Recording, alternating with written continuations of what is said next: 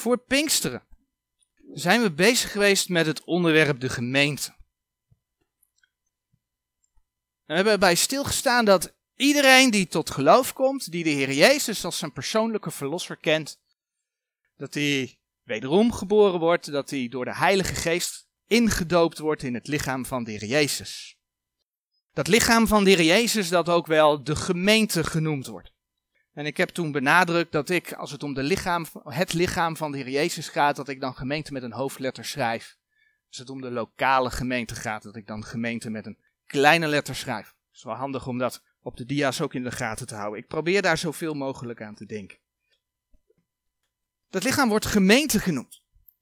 Dat lichaam, de gemeente is het lichaam van de Heer Jezus. De Heer Jezus is het hoofd. Dat laat de Heer zien. En doordat daar alleen wederom geborenen in zitten, is er in het lichaam ja inderdaad alleen maar sprake van gelovigen. Daar kunnen geen, ja, daar kunnen wel ongelovigen in komen als ze zich bekeren. Als ze de Heer aannemen, dan worden ze ook deel van het lichaam. Maar als ongelovige kun je niet in het lichaam zijn. Dat kan niet. Die mensen die dan in het lichaam van de Heer Jezus zijn, die gelovigen, die worden leden genoemd. Leden van het lichaam van de Heer Jezus.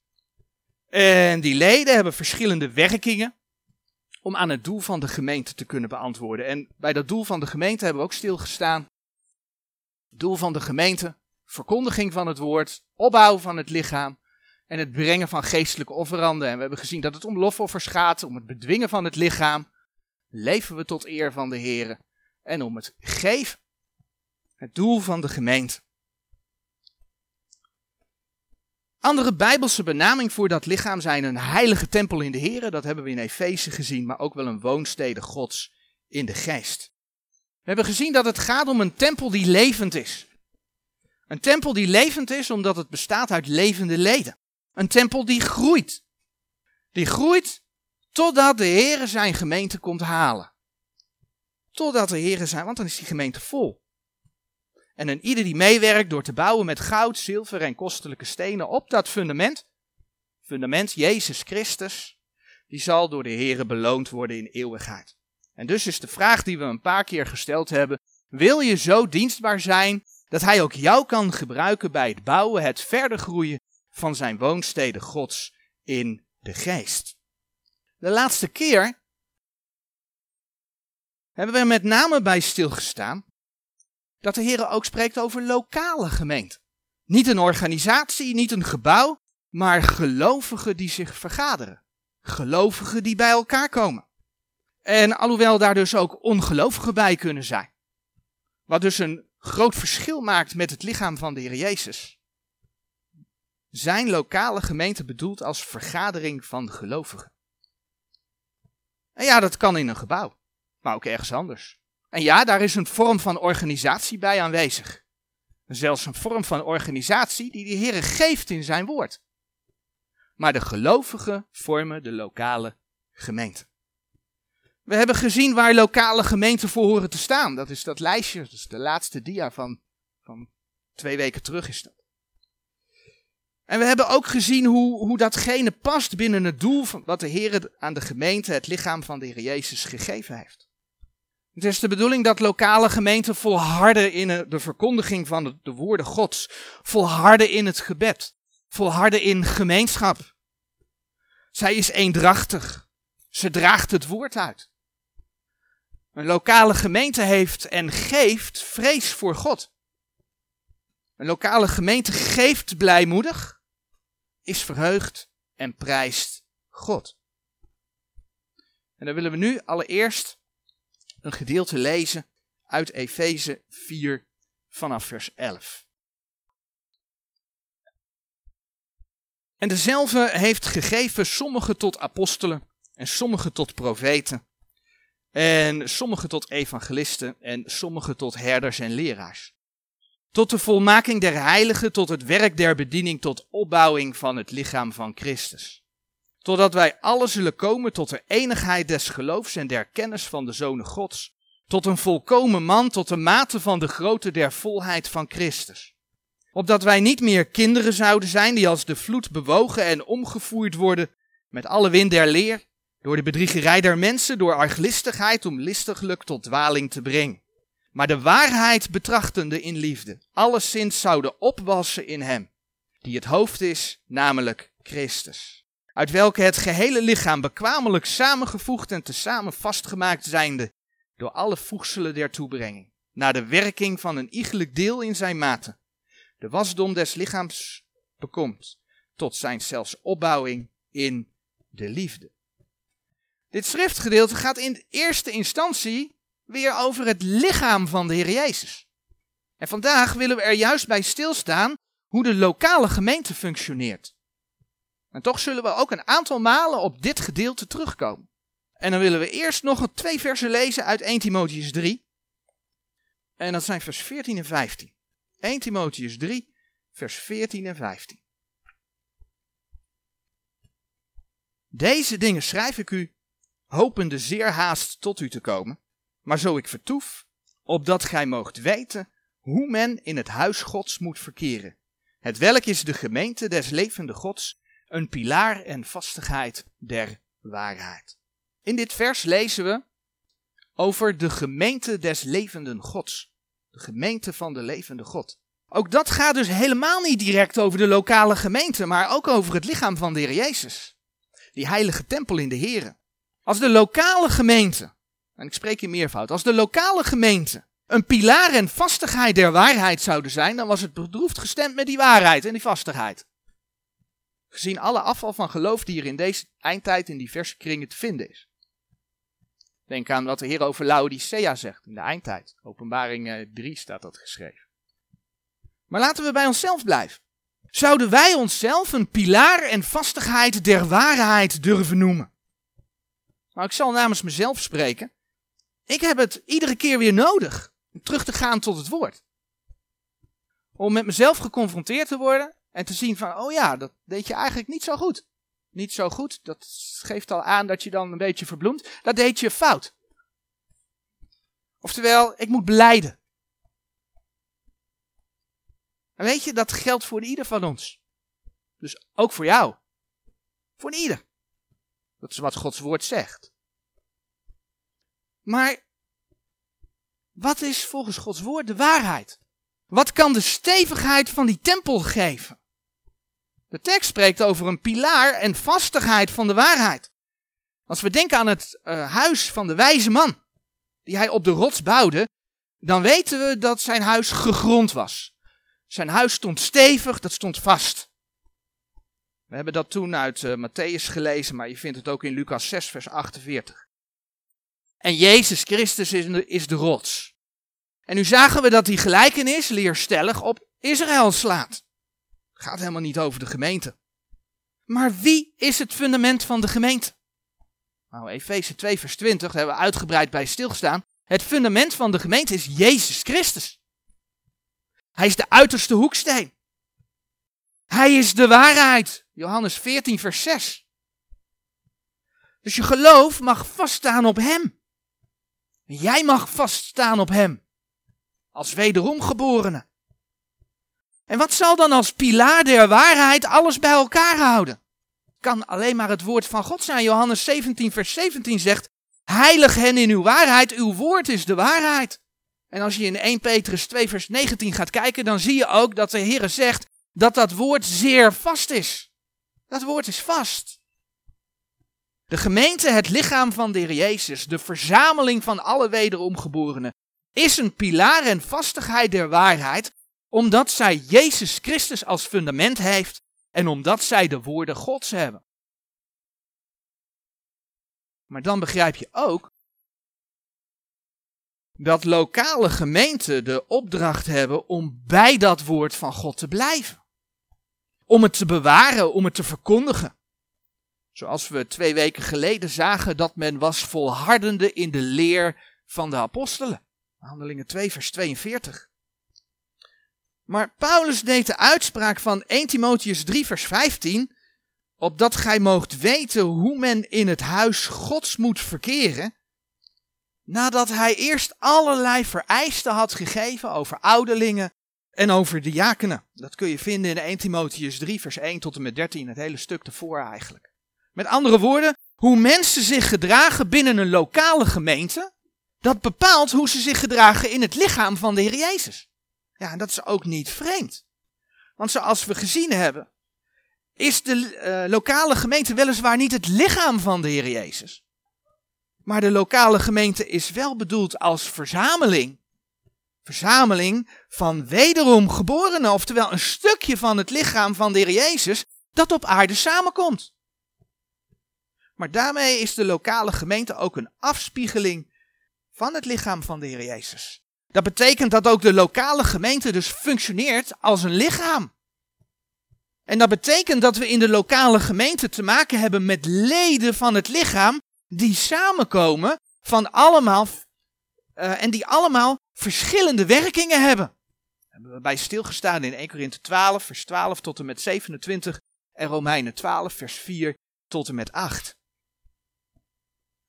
Het feit dat de Heer door Paulus allerlei eisen geeft over ouderlingen en diakenen, voor ouderlingen en diakenen, betekent dat er binnen de lokale gemeente sprake is van een bepaalde ordening. En misschien is het goed om eerst even stil te staan bij wat nu ouderlingen en diakenen zijn. Ouderlingen zijn opzieners, zegt Gods woord. Dat blijkt bijvoorbeeld, als we naar Handelingen 20 bladeren, uit het feit dat Paulus in Handelingen 20 vers 17 de, uh, de ouderlingen van Efeze samenroept. En in Handelingen 20 vers 17 zie je dat hij die ouderlingen roept. En dan lees je dat in Handelingen 20 vers 28 tegen die ouderlingen het volgende gezegd wordt. Handelingen 20 vers 28. Zo heb dan acht op uzelf en op de gehele kudde over de welke u de Heilige Geest tot opzieners gesteld heeft om de gemeente Gods te wijden, welke hij verkregen heeft door zijn eigen bloed. Een ouderling heeft dus het opzicht over de kudde en wijdt die kudde. Dat kun je ook vinden in 1 Petrus 5, vers 1 tot en met 4. Vandaar dat de ouderling ook wel een herder genoemd wordt. Hij moet de kudde voeden met Gods woord, zodat de kudde opgebouwd wordt. En dat betekent dat een ouderling ook hoort te leren. Als we naar Efeze 4, vers 11 bladeren, dan lezen we dat daar verschillende gaven genoemd worden. Efeze 4, vers 11. En dan lezen we in dat vers. En dezelfde heeft gegeven sommigen tot apostelen, sommigen tot profeten, en sommigen tot evangelisten, en sommigen tot herders en leraars. Over apostelen en profeten hebben we het reeds gehad toen we stilstonden bij het lichaam van de Heer Jezus en het fundament. En daar ga ik nu niet weer opnieuw op in.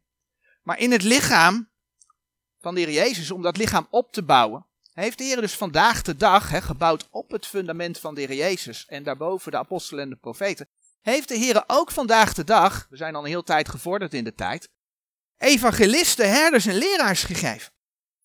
Dat is om het lichaam op te bouwen, Efeze 4 vers 12, maar ook om het lichaam weerbaar te maken, zodat de gelovigen, de leden, niet met alle wind van leer meewaaien. Efeze 4 vers 14. En let op hoe dat vers is samengesteld, Efeze 4 vers 11. Er zijn sommige tot apostelen, sommige tot profeten, sommige tot evangelisten en sommige tot herders en leraars gegeven. Blijkbaar zijn herders die de kudde weiden dus ook leraars. dat is ook logisch. Als je de kudde wijdt, dat betekent dat je de kudde voedt, dan moet je die kudde kunnen leren. En nog een bijbels, ander bijbels woord voor ouderling is voorganger. En daar komen we zo direct nog wel teksten van tegen. Afijn, de ouderling hoort zijn kudde te voeden. Dat is uiteindelijk de grootste taak waar een ouderling mee bezig hoort te zijn. Maar dat een ouderling opzicht heeft, betekent dus dat het verder gaat dan leren. Als we 1 Timotheus 5 vers 17 opzoeken, dan lezen we dat ouderlingen regeren. Oei, dat is natuurlijk niet zo'n populair woord vandaag de dag. Maar het staat in Gods woord. 1 Timotheus 5 vers 17.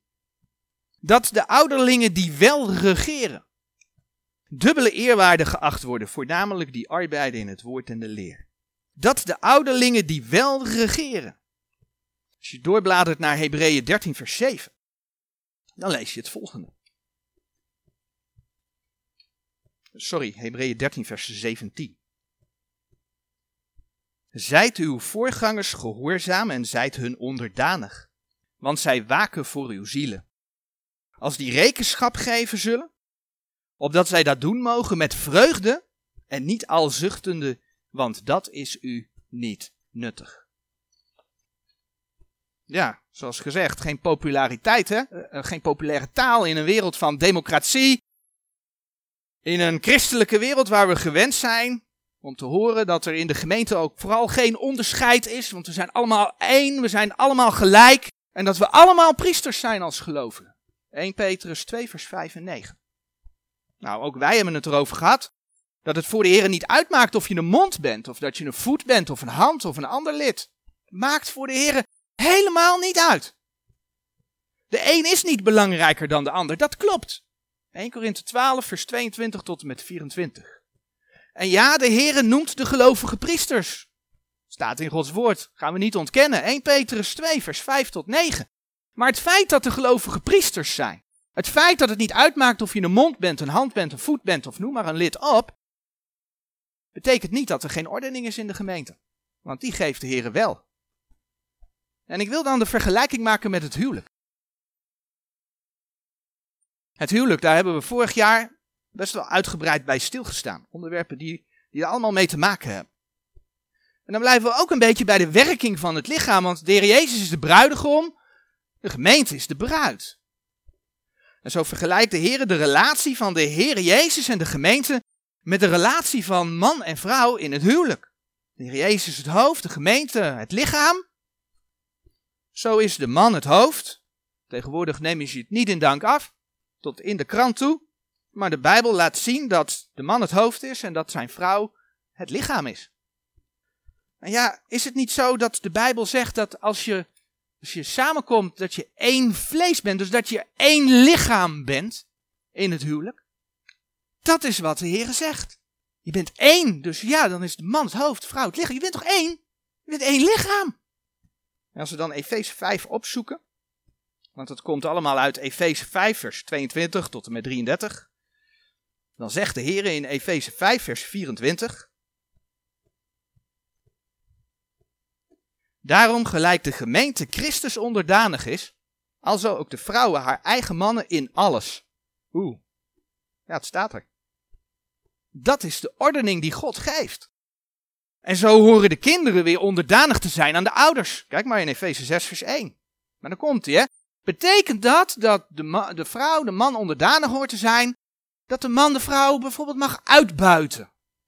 Nee, dat is altijd het verhaal wat je hoort, hè. Slechte verhalen over, om, om, om het Bijbels plaatje maar zwart te maken. Nee, de man mag zijn vrouw niet uitbuiten. De man hoort zijn vrouw lief te hebben als zijn eigen lichaam. Efeze 5 vers 28. Je bent één lichaam. Één lichaam. De man hoort zijn vrouw te, lief te hebben als zijn eigen lichaam. En dan zegt Efeze 5 vers 25. Gij mannen, Hebt uw eigen vrouwen lief, gelijk ook Christus de gemeente lief gehad heeft en zichzelf voor haar heeft overgegeven. Een man hoort dus zelfs zijn leven voor zijn vrouw te geven. Maar toen hebben we het er vorig jaar over gehad. Over de vraag waarom zou de Heer de vrouw de opdracht geven om onderdanig te zijn. Nou, we hebben toen gezegd, dat is niet voor niets. Die opdracht krijgt de vrouw omdat zij blijkbaar van nature niet heeft om onderdanig te zijn. Nou, kijk deze tijd om je heen, dan weet je ook dat het zo is.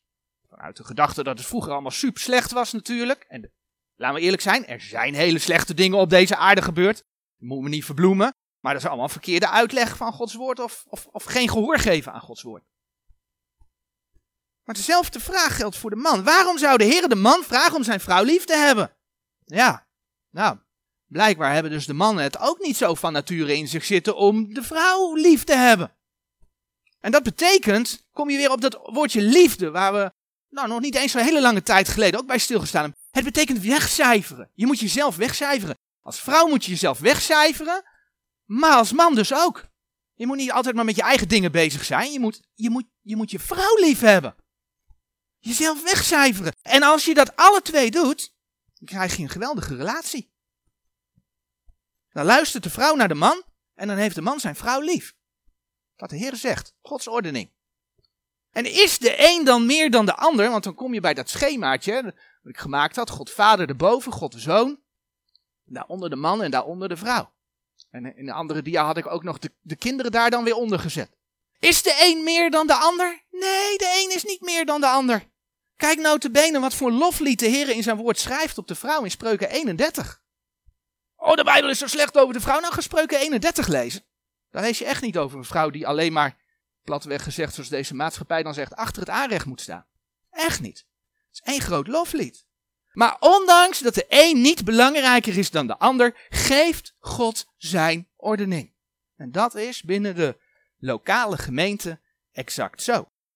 De ouderling heeft geen macht om de lokale gemeente uit te buiten. Nee, hij moet zichzelf wegcijferen. Hij moet zijn gemeente voeden. Dan moet hij eigen dingen voor aan de kant zetten, want hij moet zijn gemeente voeden. Heel mooi blijkt dat uit het gedeelte in 1 Petrus 5. Laten we dat opzoeken. 1 Petrus 5 vers 1 tot en met 3. De ouderlingen die onder u zijn, vermaan ik, die een mede-ouderling en getuige van het lijden van Christus ben. En deelachtig der heerlijkheid die geopenbaard zal worden. Wijd de kudde gods, die onder u is, hebben de opzicht daarover, niet uit bedwang, maar gewilliglijk. Noch om fel gewin, maar met een volvaardig gemoed. Noch als heerschappij voerende over het erfdeel des Heren, maar als voorbeelden der kudde geworden zijnde. Ouderling zijn is dienen. Jezelf wegcijferen is een voorbeeld zijn. Je doet dat niet voor fel gewin. Je verrijkt je niet over de ruggen van je schapen. Staat in die teksten. En dan staat hier nog als heerschappijvoerende. En toch zegt Gods woord dat de ouderling regeert en dat de gemeente de voorganger onderdanig moet zijn. Hoe is dat te rijmen? Nou, een ouderling is geen dictator. Hij heeft niets te zeggen over de soort auto die je koopt of hoe je je geld verder uitgeeft. Heeft hij niks mee te maken. Hij heeft niets te zeggen over de plaats waar je gaat wonen. Hij heeft niets te zeggen over het huis wat je koopt, waar je gaat wonen. Hij heeft niets te zeggen over de partner die je uitkiest om, om mee te huwen, om, om, om, om je leven mee te delen. Daar heeft hij niets over te zeggen. Hij heeft niets te zeggen. Oh, jij moet wel zoveel geld in de collecte stoppen. Daar heeft hij niets over te zeggen. Soms zijn er dingen, daar kun je advies in geven. Ook met de zaken die, die, die ik net noemde. Daar kun je advies in geven. Maar de gelovigen zelf moeten de keuzes maken. Een mooie tekst die erbij past is Romeinen 14, vers 4. Wat doet een ouderling? Een ouderling wijdt de kudde. Hij wijdt de kudde in het woord van God. Het gaat dus om het geestelijk welbevinden. Het woord moet bewaard worden. Het woord moet gebracht worden. En ja, ja, daar komt hij. Een ouderling is geen dictator, maar omdat je het woord bewaart en het woord brengt, wordt dat soms wel ervaren als dat je een dictator bent. Want zoeken we bijvoorbeeld 1 Timotheus 3 op. 1 Timotheus 3, vers 4 en 5. Want hij moet net als de vader van een gezin, moet hij opvoeden. Kijk maar, 1 eh, Timotheus 3 vers 4. Die zijn eigen huis wel regeert, zijn kinderen in onderdanigheid houdende, met alle stemmigheid. Dus niet ratsie-klatsie eroverheen, zodat ze de mond maar dicht houden. In alle stemmigheid. Want zo iemand zijn eigen huis niet weet te regeren, hoe zal hij voor de gemeente God zorg dragen? Wat doe je in je eigen huis? Je kinderen opvoeden. Dat is wat er van een ouderling gevraagd wordt, opvoeden. En ja, dan kan soms ook de consequentie zijn, de uiterste consequentie, dat een ouderling mensen de deur moet wijzen. Als mensen zich bewust niet aan Gods woord willen houden. Als mensen ermee geconfronteerd zijn dat ze bepaalde zonden in hun leven hebben. En daarop gewezen zijn, maar blijven volharden. Of op een andere manier een gevaar zijn voor de schapen omdat ze een dwaalleer brengen. Wilde dieren in de kudde. Dan moet de ouderling daarover waken en ingrijpen. Kijk maar in 1 Korinthe 5 vers 5 en 13. Dan kun je dat vinden, een voorbeeld. En ik kan je vertellen dat het niet makkelijk is. Ik heb het één keer meegemaakt. Dat ik zo'n uiterst ding moest doen. Maar een ouderling moet waken over de kudde. Dat zegt Gods woord. Moet. Heb geen keus. Hoort erbij. Als je het niet doet, is de gemeente weg. Na verloop van tijd. Met andere woorden, binnen de lokale gemeente regeert hij om te waken, en dan komen we terug bij Hebreeën 13, vers 17, om te waken over de zielen van de kudde. Hebreeën 13, vers 17 hebben we zojuist gelezen. Zijt uw voorgangers gehoorzaam en zijt hun onderdanig, want zij waken voor uw zielen, als die rekenschap geven zullen, opdat zij dat doen mogen met vreugde en niet alzuchtende, want dat is u niet nuttig. Kort wil ik iets zeggen over diakenen. Diakenen worden vaak door mensen gezien als mensen die gaan over het geld. Maar dat beeld dat klopt niet. In Handelingen 6, daar lees je over het aanstellen van de eerste diakenen. En de gemeente in Jeruzalem, die werd zo groot dat men de weduwe uit het oog verloor. En daarom werden de diakenen uit, uh, aangesteld, zodat de, de apostelen, de eerste ouderlingen zeg maar, zich konden toeleggen op gebed en bediening des woords. En dat de diakenen in dat geval voor de, voor de weduwe konden zorgen. Kijk maar, in vers 1 en 2 van Handelingen 6. En in dezelfde dagen als de discipelen vermenigvuldigden, ontstond een murmurering der Grieksen tegen de Hebreeën, omdat hun weduwen in de dagelijkse bediening verzuimd werden. En de twaalfen riepen de menigte der discipelen tot zich en zeiden: Het is niet behoorlijk dat wij het woord Gods nalaten en de tafelen dienen. In Handelingen 6, vers 4 wordt nog eens benadrukt dat de apostelen volharden in het gebed en de bediening des woords. We lezen daar, maar wij, zeggen de apostelen, zullen volharden in het gebed en in de bediening des woords. En om dat mogelijk te maken, werden diakenen aangesteld. Een diaken is dus een dienaar. Een dienaar die allerlei taken kan doen die het gebed en de bediening des woords van de voorganger belemmeren. Maar diakenen die een gemeente regeren, die een gemeente besturen, is dus niet bijbels. Het is de voorganger, of het zijn de voorgangers, die de gemeente regeren. En misschien is het goed om aan te geven, dat is ja, vind ik een mooi beeld, dat de gemeente in Jeruzalem al snel, daar staan mensen niet bij stil als ze lezen over ouderlingen en diakenen, maar de gemeente in Jeruzalem telde al snel duizenden mensen. Duizenden. De eerste dag, handelingen 2 vers 41, kun je dat lezen, kwamen er 3000 mensen tot geloof. En, eh, dan ben je even iets verder, in handelingen 4 vers 4 is er van de gemeente al sprake van 5000 mannen. Mannen, hè? Dat betekent als je vrouwen en kinderen meerekent, jongeren, dat die gemeente nou minstens 7000 tot 8000 zielen groot is.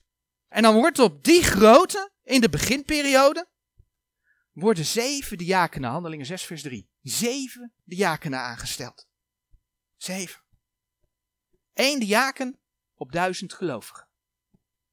Nou, aan ouderlingen worden eisen gesteld. 1 Timotheus 3.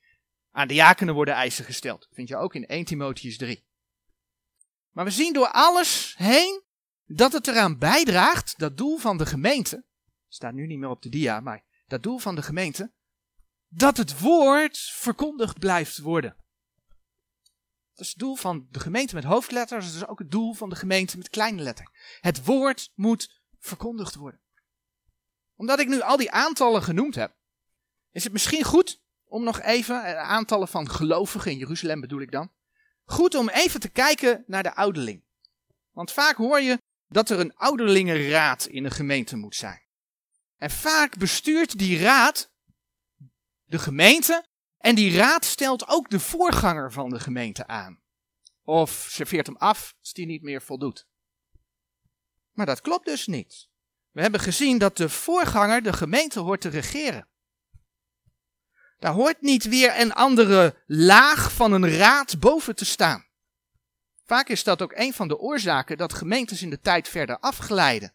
In deze eindtijd. De raad die beslist op verschillende punten, maar daarin ben je dan afhankelijk van meerdere personen die hun visie mogen geven. En dan beginnen er enkele leden uit de gemeente te klagen dat de voorganger toch wel te zware verkondiging uit het woord van God heeft. Nou, we gaan daar niet verder over nadenken, maar je kunt er van alles bij voorstellen wat er dan bedacht wordt onder het motto liefde en eenheid. Liefde en eenheid ten koste van de waarheid natuurlijk. Hè? Zo gaat het vaak. Want we moeten wel de eenheid bewaren. Ja, we moeten één zijn in Christus. Op basis van de waarheid. Gaat niet ten koste van de waarheid. Maar in de Bijbel kom je wel op diverse plaatsen tegen dat er ouderlingen aangesteld worden, meervoud dus. Dat bevestigt die gedachte van de ouderlingenraad. We moeten toch ouderlingen hebben? Meervoud. Kijk maar in Titus 1 vers 5. Een voorbeeld. Titus, dat zit voor Hebreeën. Titus, Philemon, Hebreeën. Titus 1 vers 5. En in Titus 1 vers 5 lezen we, Om die oorzaak heb ik u in Kreta gelaten, opdat gij hetgeen nog ontbrak voort zoudt terechtbrengen, en dat gij van stad tot stad zoudt ouderlingen stellen, gelijk ik u bevolen heb. En dat gij van stad tot stad zoudt ouderlingen stellen, gelijk ik u bevolen heb. Nou, zo kun je ook in Handelingen 14 vers 23 kijken, daar vind je ook een voorbeeld. Je moet je hierbij indenken dat men in die tijd geen grote gebouwen voor samenkomst had. Men had ook geen aparte kerkgebouwen. Dat is allemaal van deze tijd. Dat is later gekomen. Men had geen aparte kerkgebouw. En in diverse schriftgedeelten, bijvoorbeeld Handelingen 12 vers 12, Romeinen 16 vers 5, 1 Korinthe 16 vers 19, Colossense 4 vers 15, Philemon 2. Diverse schriftgedeelten lees je dan ook dat men in het huis van een van de leden samenkwam. We hebben gelezen hoe snel de gemeente in Jeruzalem groeide. Dat ging om duizenden mensen. En in Handelingen 16, vers 5. En dan hebben we het uh, echt niet meer over Jeruzalem. Maar dan hebben we het over steden in Klein-Azië. Handelingen 16, vers 5 ging het dan net zo snel hè, in die steden. Handelingen 16, vers 5. De gemeenten dan werden bevestigd in het geloof en werden dagelijks, elke dag, overvloediger in getal. Dat groeide in die tijd. En dat waren zoveel mensen. Dat de gemeente samen die in de gemeente samenkwamen. Dat dat echt niet meer in één huis paste. Die gemeente kwam in verschillende huizen samen. Over de stad verspreid. En ja, als ze in verschillende huizen samenkomen, dan heb je in verschillende huizen een ouderling, een voorganger nodig, die het woord brengt. Vandaar dat men van stad tot stad ouderlingen aanstelde, want er waren verschillende delen waar verschillende mensen voorgingen. Nou ja, dit wordt nooit zo gebracht. Maar als je schrift met schrift vergelijkt, dan zie je dat daar wel de oorzaak ligt. Want nergens in de Bijbel wordt een bepaald aantal gegeven waar je aan moet voldoen in een gemeente. Staat nergens. Er moeten minimaal twee ouderlingen zijn. Staat er niet. Minimaal drie, vier, vijf. Staat er niet. Dat kan dus betekenen dat een kleine gemeente, dan trek ik hem even naar vandaag de dag, begint met één voorganger. En dat naarmate de gemeente groeit, er één of meer ouderlingen bijkomen. Genoeg over ouderlingen en diakenen. We hebben ook nog de leden. De leden. De leden die de samenkomst bezoeken. En waarom bezoeken ze de samenkomst? Om opgebouwd te worden door het woord. Efeze 4, vers 12 tot en met 14. De leden die net als de voorganger uit de wereld getrokken zijn, want ze hebben de Heer Jezus aangenomen, zijn een kind van God. Ze horen bij het lichaam van de Heer Jezus, dan ben je uit de wereld getrokken. En die daarom hun lichamen bedwingen om niet wereldgelijkvormig te zijn. Romeinen 12 vers 1 en 2. 1 Korinthe 9 vers 27. We worden opgeroepen om anders te zijn. Om de Heer te volgen op basis van zijn woord. 1 Korinthe 9 vers 27 spreekt daar ook over. Je bent immers onderdeel van een uit de wereld getrokken verzameling gelovigen in Jezus Christus. En alleen door je in je leven te voegen naar dat woord van God, want dan ben je hem onderdanig. Alleen door je in het leven dood te, houden, eh, ja, dood te houden voor je vlees, je vlees voor dood te houden. Sorry, door je vlees voor dood te houden, kan de Heer door zijn woord en geest in je werken. En dat is, zegt Romeinen 12, vers 1 en 2, een gode, welbehagelijke offerande. Durf je Gods woord te gehoorzamen in je leven. Dat is wel een vereiste voor de gemeente. De leden, zegt Handelingen 14, vers 27, die zich verzamelen als er iets nieuws is. Als er nieuws is, komen ze bij elkaar. Om gezamenlijk te lijden, maar ook gezamenlijk zich te verblijden. 1 Korinthe 12, vers 24, 26. Leden die elkaar ondersteunen. Het is mooi om te zien hoe broeders en zusters met elkaar meeleven in vreugde, maar ook als er verdriet is. Of als het spannend is, elkaar bemoedigen. Dat hebben we onlangs in ons midden meegemaakt. De leden die bidden. De leden die bidden voor de gemeente. Voor een geopende deur. Efeze 6, vers 18 en 19. Maar ook voor elkaar. Die danken. En God prijzen. 1 Thessalonicense 5 vers 18, Handelingen 2 vers 47. Die door zang, waarom zingen we toch? Maar die door zang de Heere groot maken en zijn daden verkondigen. Dat is het. Ook zang is een verkondiging. Efeze 5 vers 19 en Colossense 3 vers 16. Leden die blijmoedig geven, opdat er middelen zijn en opdat er tijd is om het woord door te kunnen geven. 1 Korinthe 9 vers 11 en 14. Leden die meehelpen getuigen in de eigen omgeving, maar ook door mee te gaan met gezamenlijke acties van de gemeente, om zo het woord door te geven. Want iedere gelovige is per slot van rekening een gezant van Christus. 2 Korinthe 5 vers 20. En zo kan het zijn dat een gelovige andere gaven heeft, die hij of zij ter beschikking wil stellen aan de gemeente. Ga ermee naar je voorganger en maak het bespreekbaar. Zo kwam uh, alweer een tijd terug broeder Arnold bij mij. En hij gaf aan dat hij van de audio-opnames wel video's wilde maken voor YouTube. Dus toen kwam er naast de site ook een YouTube-kanaal van Bijbel en Geloof. En sindsdien proberen we één keer per maand ook daar een video gereed te hebben. Broeder Michiel, die onlangs heeft geholpen om de audiobestanden los te koppelen van de site en ergens anders te hosten. Want de site werd veel te zwaar door al die audio audiobestanden. En dat werkt nu prima. En dat past allemaal binnen het doel om dat woord van God verder te verspreiden. Dienstbaar zijn. En zo wordt de lokale gemeente gebouwd, maar ook uitgebouwd. Zo groeit het lichaam van de Heer Jezus, de gemeente met hoofdletter in kwaliteit. Efeze 4 vers 13 zegt dat de gelovigen groeien tot een volkomen man, tot de mate van de grootte van de volheid van Christus. En groeit het lichaam van de Heer Jezus in kwantiteit, want de Heer voegt ook vandaag de dag nog steeds mens toe. Want hij is nog steeds niet teruggekomen, omdat hij niet wil dat enige verloren gaan. Amen.